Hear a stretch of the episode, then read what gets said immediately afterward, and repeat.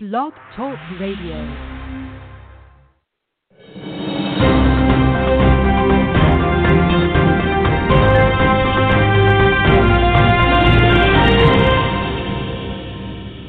You're listening to Gay News America. My name is Brandon Carmody. We want to welcome our listeners in the United States and around the world. The Pride Clinic at the Thomas F. McCafferty Health Center in Ohio is the only facility from New York to Chicago that specifically specializes in the health needs of the LGBTQ community. Um, we have as our special guest today Dr. Henry Ng, Clinic Director. Um, sir, welcome to Gay News America. Good morning. Thank you for having me. Absolutely. You're very welcome. Thank you for being here. Um, doctor, can you tell us about your background a little bit and what led to the birth of the Pride Clinic and these services? Uh, I'd be happy to do so. Um, I'm trained in uh, two disciplines, in both internal medicine and pediatrics. Uh, so we combine the the names of those two, and we just simply say MedPeds. So unfortunately, we're we've been around as a group of physicians doing this work in this field for as, long as family medicine has, but we're still kind of America's best kept secret. We're working really hard on, on making sure America knows what MedPeds doctors do. So we're certified to take care of healthcare problems of both adults and children. But even in my own training, we didn't have I didn't have experience working with lesbian, gay, bisexual, or transgender patients uh, very much. Um, but because I don't identify as a heterosexual cisgender person, I uh, identify as a queer person. Um, I would attract some patients from the LGBT community um, who were seeking care. They started to see me when I was a resident physician, still under um, supervision, and I would start hearing stories and um, tales of their challenges of getting affirming care in medicine and also uh, care from health professionals who really knew what they were doing. So, you know, with that uh, feedback from the community in 2005 to 2006, our hospital at Metro Health Medical Center embarked on a uh, public health survey of our community to better understand the LGBT community's needs. And uh, ultimately, what we were able to develop was a clinical service for sexual gender minority people and we tried to reflect as many of their needs into the planning of the program as possible. So ultimately, our community came up with the name of the program. They helped decide what half a town it was in, and even the hours of the clinic. That's phenomenal. That's phenomenal. So this was an internal decision made within the hospital. Uh, were there any lobbying groups within the LGBTQ community that were reaching out, or did the hospital itself just sort of recognize the need? It was a combination of both. Uh, immediately uh, prior to this, and then somewhat concurrent, I had actually been working with about 40 other community organizations, health organizations, because we were trying to address issues of homelessness in our youth community here in Northeast Ohio. And we, de- I, I developed relationships with um, leaders um, and uh, folks from many different organizations who were very broadly intersecting health. And when we finished that particular project looking at youth homelessness, it was around the time that this idea of starting an LGBT clinic came up. So we had the opportunity to go back to a similar group of leaders and community stakeholders and ask them, well, if we put something together, does this make sense? Does this sound good? Would you have buy in? Would you refer your clients or patients to come to this type of service? What types of things do you uh, feel would be necessary? So we had um, uh, information from outside stakeholders in addition to our survey, and then we were able to present all this information to the hospital leadership and administration. I, I learned very quickly that uh, to be successful, you have to have a business plan. And even though I didn't take business classes in medical school um, or during my residency training, I learned very quickly on the job how important that was. So everything from creating a budget to an expense and income sheet that was all part of um, this plan. And um, thank goodness the hospital was very affirming and said, "Gosh, this is completely within our." you know, mission, and this is something we definitely should do. This is a no-brainer. I'm so glad that you brought this up, Dr. Ng. Uh, well, I'm not quite embellishing it that much, um, but it, it was a very positive experience overall. And now we're looking at celebrating our 10-year anniversary come April that's fantastic. Ten years. So um, I have lots of medical questions, but I want to uh, get into the history of the clinic before I dive into everything medical. So, folks, if you're listening um, with us online, please check out the website I'm reading from, which is metrohealth.org slash pride-clinic. So it says the Pride Clinic offers gay-friendly primary care. In a perfect world, gay and lesbian health concerns could be addressed in any primary care office, but sometimes people in the lesbian, gay, bisexual, and transgender community don't feel safe and supported in a standard medical office. And that leads me into my next question, Doctor. There is a lot of fear in the LGBT community for a variety of reasons, of course, with a lot of added fear in our current political climate. Everything from stigma, discrimination, rejection by families, communities, homelessness. Um, so, without disclosing any patient specific information, could you tell us some of the types of fears or concerns that patients express to you directly? Like, what might keep them from seeking health care, seeking a primary care doctor, or what might keep them from walking into an emergency room?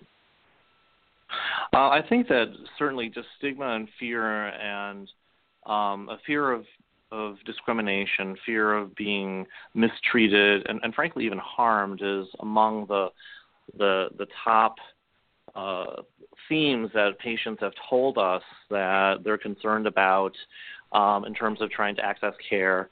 Um, patients have had negative experiences in a number of different settings already. They've gone to their local community hospitals or emergency departments or uh, primary care doctor offices, uh, obstetricians, gynecologists, and oftentimes have found themselves in situations um, where those health professionals um, allowed implicit bias to color the way that they were um, being treated. And implicit bias meaning that everyone has a, a set of beliefs, uh, a set of uh, uh, influences from your starting point that kind of influence the way that you might think and interact with people. These are biases that are part of all of us, and in order to overcome them and overcome stigma, we really need to you know, be aware that they exist and have systematic methods in place so that we challenge those and prevent them from taking over a clinical experience.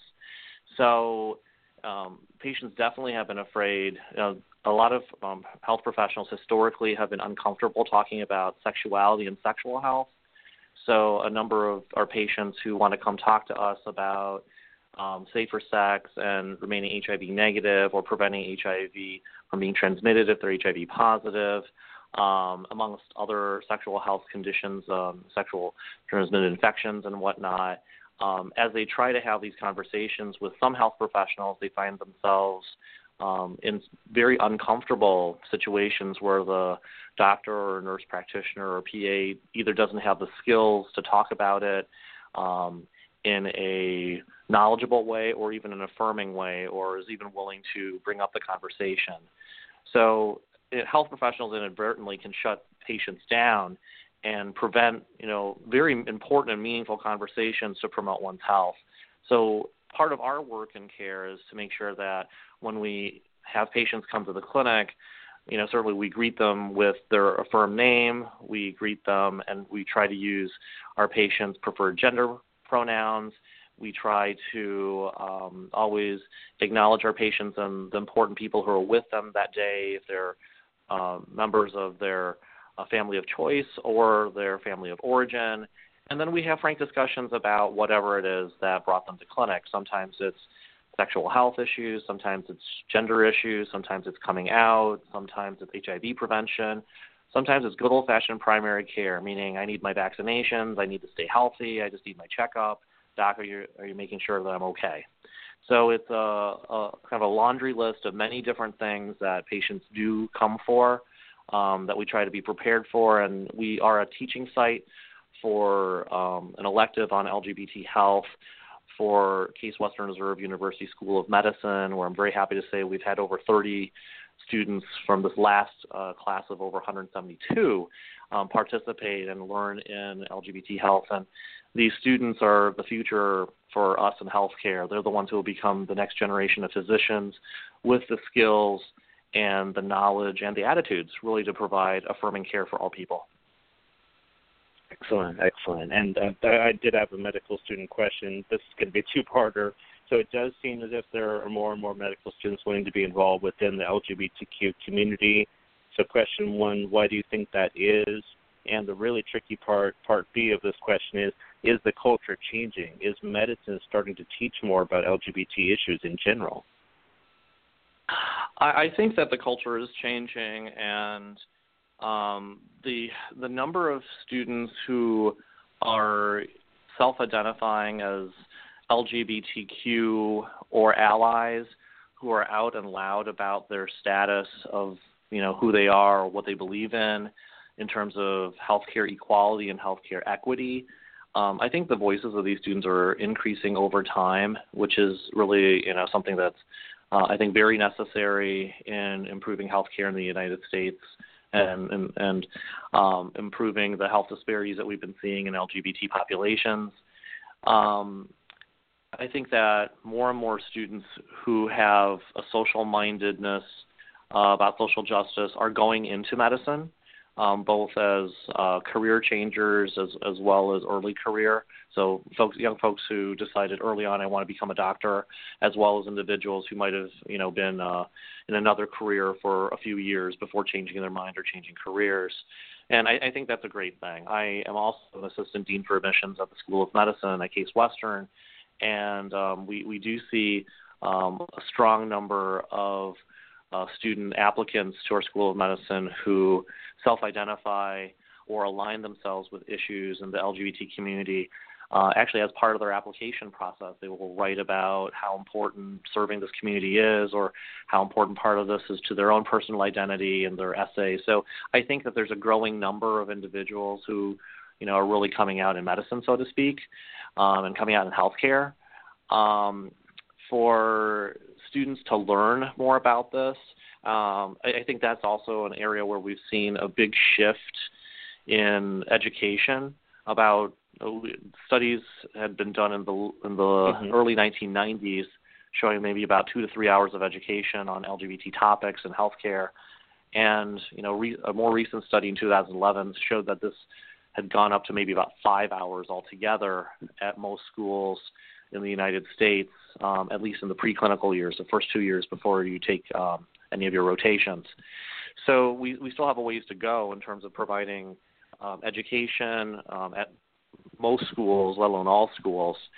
Um, but I, I think that there is definitely effort afloat, and many hospital systems and schools of medicine across the country um, have made efforts and inroads to include LGBT uh, and, and other uh, important health content related to sexuality uh, into Good. the curriculum more.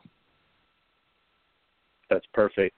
Um, so I want to, uh, you know, we do have a lot of LGBTQ listeners. So uh, for those folks that may uh, be, you know, thinking about seeking health care that have not, I think it's really important to talk about some of these different services. So on the preventative side, you go down a list of adult, adolescent, and pediatric care, OBGYN care, family planning, smoking cessation, controlling your cholesterol numbers, lowering your high blood pressure, immunizations, physical exams, HIV prevention, PrEP, and pre-exposure prophylaxis. If I'm saying that right, Doctor.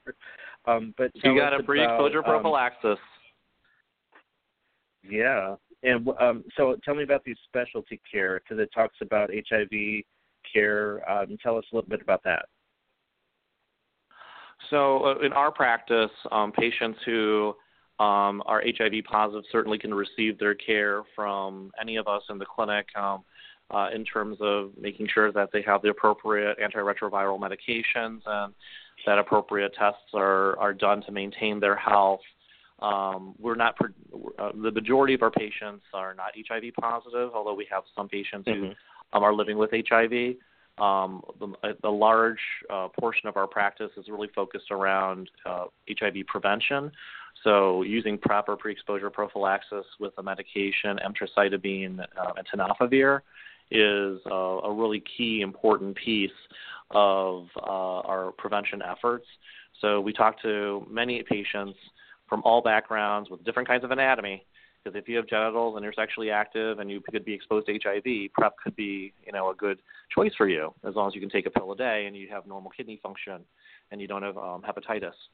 So, you know, we try to make sure we talk to our patients about um, PrEP as an option to see if it's something they'd like to try and do, and then if it is, then we can um, start them on this medication once daily and follow them periodically as per CDC guidelines.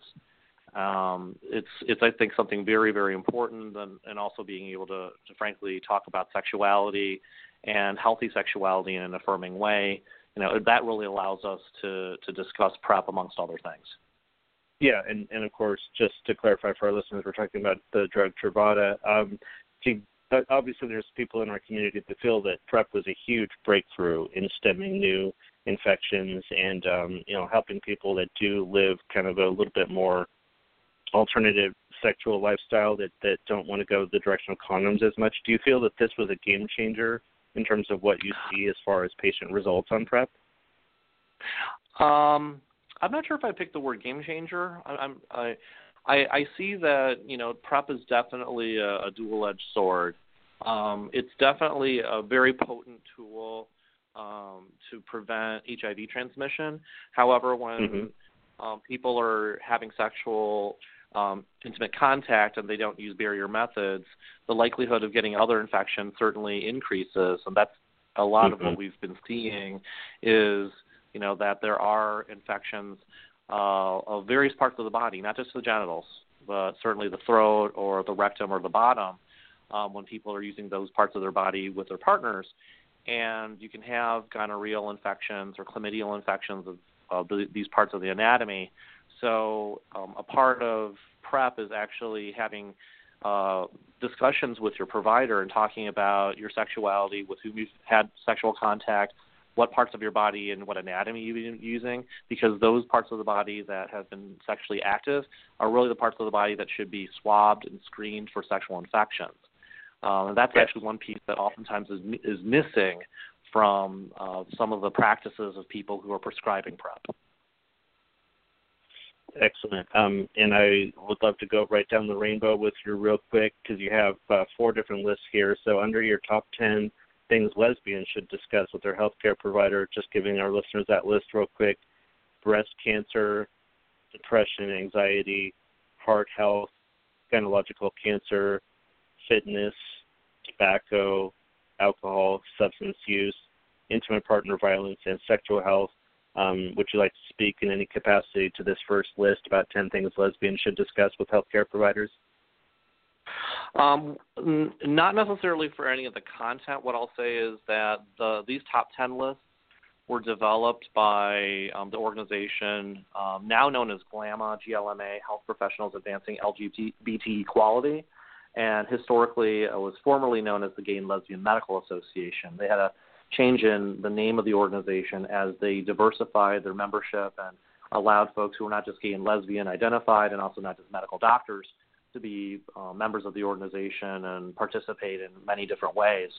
And my understanding is that these top 10 lists for lesbian women, bisexual people, gay men, and transgender people um, were created um, in uh, expert uh, consensus review to try to highlight what was known um, at the time, what the, some of these documents were created about some of the big health problems. Um, the ones that you listed for lesbian health are still very important ones to this day in terms of cancer prevention and tobacco use. Um, one of the things we've learned from some of the most recent population studies of LGB people um, is that tobacco use is still significantly higher among sexual and gender minority people than heterosexuals. So all the things that may be related to uh, tobacco use, like heart disease and lung disease and cancer risk, those things are things that we need to keep an eye on and continue to explore through research. Definitely, definitely. And um, of course, with our most marginalized community, the transgender community, I'm looking at that list right now.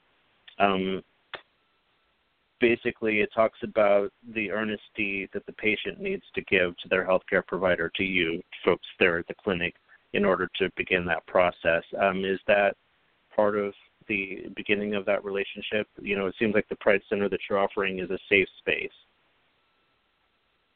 Definitely. I mean, I think part of our, our goal is to create a place where people are comfortable being themselves and telling us about who they are. Um, and it's only through that process, I think, that we can effectively provide the care that they need. And I, I've had experiences with our patients where it's a, a gradual process. So I've had patients, for example, who um, have identified as transgender and they come first to me for um, health concerns and they would like to start hormonal therapy. And we have a conversation about that, and I've asked them all types of questions about their health. And then um, on a subsequent visit, they come out and they say, "Well, Dr. Ng, you know, I actually wasn't fully um, honest with you at the first time of our visit." And they disclose that they're HIV positive or there's another health condition. Mm-hmm. I said, okay, well that's fine. I'm, I'm I'm, I'm glad that you told me. That's really important. And we also talk about why they may not have disclosed at the first visit. And um, what I've learned is oftentimes, you know, even when we create the most affirming environment that we can, um, everyone has, you know, this uh, their own perception of the environment that they're walking into. So sometimes we do the best we can, and folks still may feel some kind of way. They might still have a certain fear, and it's okay. For us, it's not personal. Our job is to, you know, maintain that environment of uh, affirmation and hopefully meet patients wherever they are. And I, I was really glad, for example, when that particular patient told me about her health issues, so I could do a better job about providing her care. It also seems like there's such a wide radius there. Just going back to that introduction, being the only facility from New York to Chicago that specializes in this, um, that's a wide latitude of zip codes. Is is that fair to say? Um, so why is why is the clinic still such a secret? Like, how do people primarily find out about your clinic? Are they referred? Well, actually, the the we we were the first, but I can't say that we're the only anymore in the state of Ohio, and actually mm-hmm. I'm really happy about that. Um, we've had an oh, opportunity okay. to, uh, yes, it's it's great news that we've had an opportunity to collaborate with other hospital systems and other providers across the state, so that you know in 2007 we were the first and only, but now in 2017 for example, there's a transgender health program that's part of the Ohio State University uh, College of Medicine, um, or School of Medicine rather. There's also um, transgender health services for um, uh, young people who are gender nonconforming or non-binary or transgender, also at OSU. Um, there are providers in Cincinnati, both for adults and for adolescents. Um, and there are some other uh, providers scattered throughout um, Ohio in Cleveland, um, I, I am I'm, I'm really thrilled. I think that we're at a point of almost a LGBT renaissance. There are more and more providers um, and health professionals at each of the big hospital systems um, in uh, Northeast Ohio. For us, there are, there are four big ones. Um, University Hospital and Rainbow Babies. There are affirming adolescent providers there, as well as a urologist who joined the practice who's now performing um, vaginoplasty at the Cleveland Clinic. We have affirming primary care providers, um, support from psychiatry with Dr. Murat Altinay, um, who's a, a, psychiatrist there, as well as Dr. Cecile Unger, who is a advanced uh, pelvic uh, and reconstructive uh, surgeon um, who's trained through obstetrics and gynecology. She also performs vaginoplasties, so the creation of a vagina through surgical techniques. And uh, of course, at Metro Health, we have several clinicians who all do primary care and hormonal care and take uh, care of patients and do PrEP. We also developed a pediatric team to take care of children and adolescents who are non-gender conforming or transgender. Um, and at the VA, we have Dr. Meg uh, McNamara, who started the GIFT program or the GIVE program, which is a transgender program for uh, our American veterans, uh, our veterans. So we we have like really cool things going on in the city, and um, we have uh, actually a density of providers that is um, as high as, if not higher than some some that you would find in say New York or San Francisco. And who would ever have thought that we would find these types of services here in the Midwest? But here we are definitely, definitely. Um, a, a, question for you about the Affordable Care Act, aka um, current efforts to repeal Obamacare. And then, far as the question for you, doctor, is not political because this is a, a serious medical issue. Um, one article I have in front of me right now from the Huffington Post is literally entitled "How Repealing Obamacare Will Hit the LGBTQ Community Extra Hard." Um, the Congressional Budget Office came out yesterday their financial numbers as far as the current you know health care plan that's on the table um, both in the House and the Senate right now to replace it. And they're saying that approximately 32 million people would lose health care. That does hit the LGBTQ community extra hard. Do you and your community have any concerns about how our community will be affected if um, Obamacare is effectively repealed and replaced? If I remember correctly, the the um, the effort from um, groups like Out to Enroll um, that were in place during uh, the various enrollment periods for the Affordable Care Act, I think they had estimated that you know we had up to eight million individuals who were LGBT who may have um, uh, were who were enrolled at that time. So we're talking about millions of people in the United States who have depended on the Affordable Care Act as their lifeline to uh, health insurance, and we know that health insurance is um, necessary um, for um, for health care. Certainly, it's not uh, the only thing we need, but we definitely need uh, health insurance oftentimes to access healthcare services.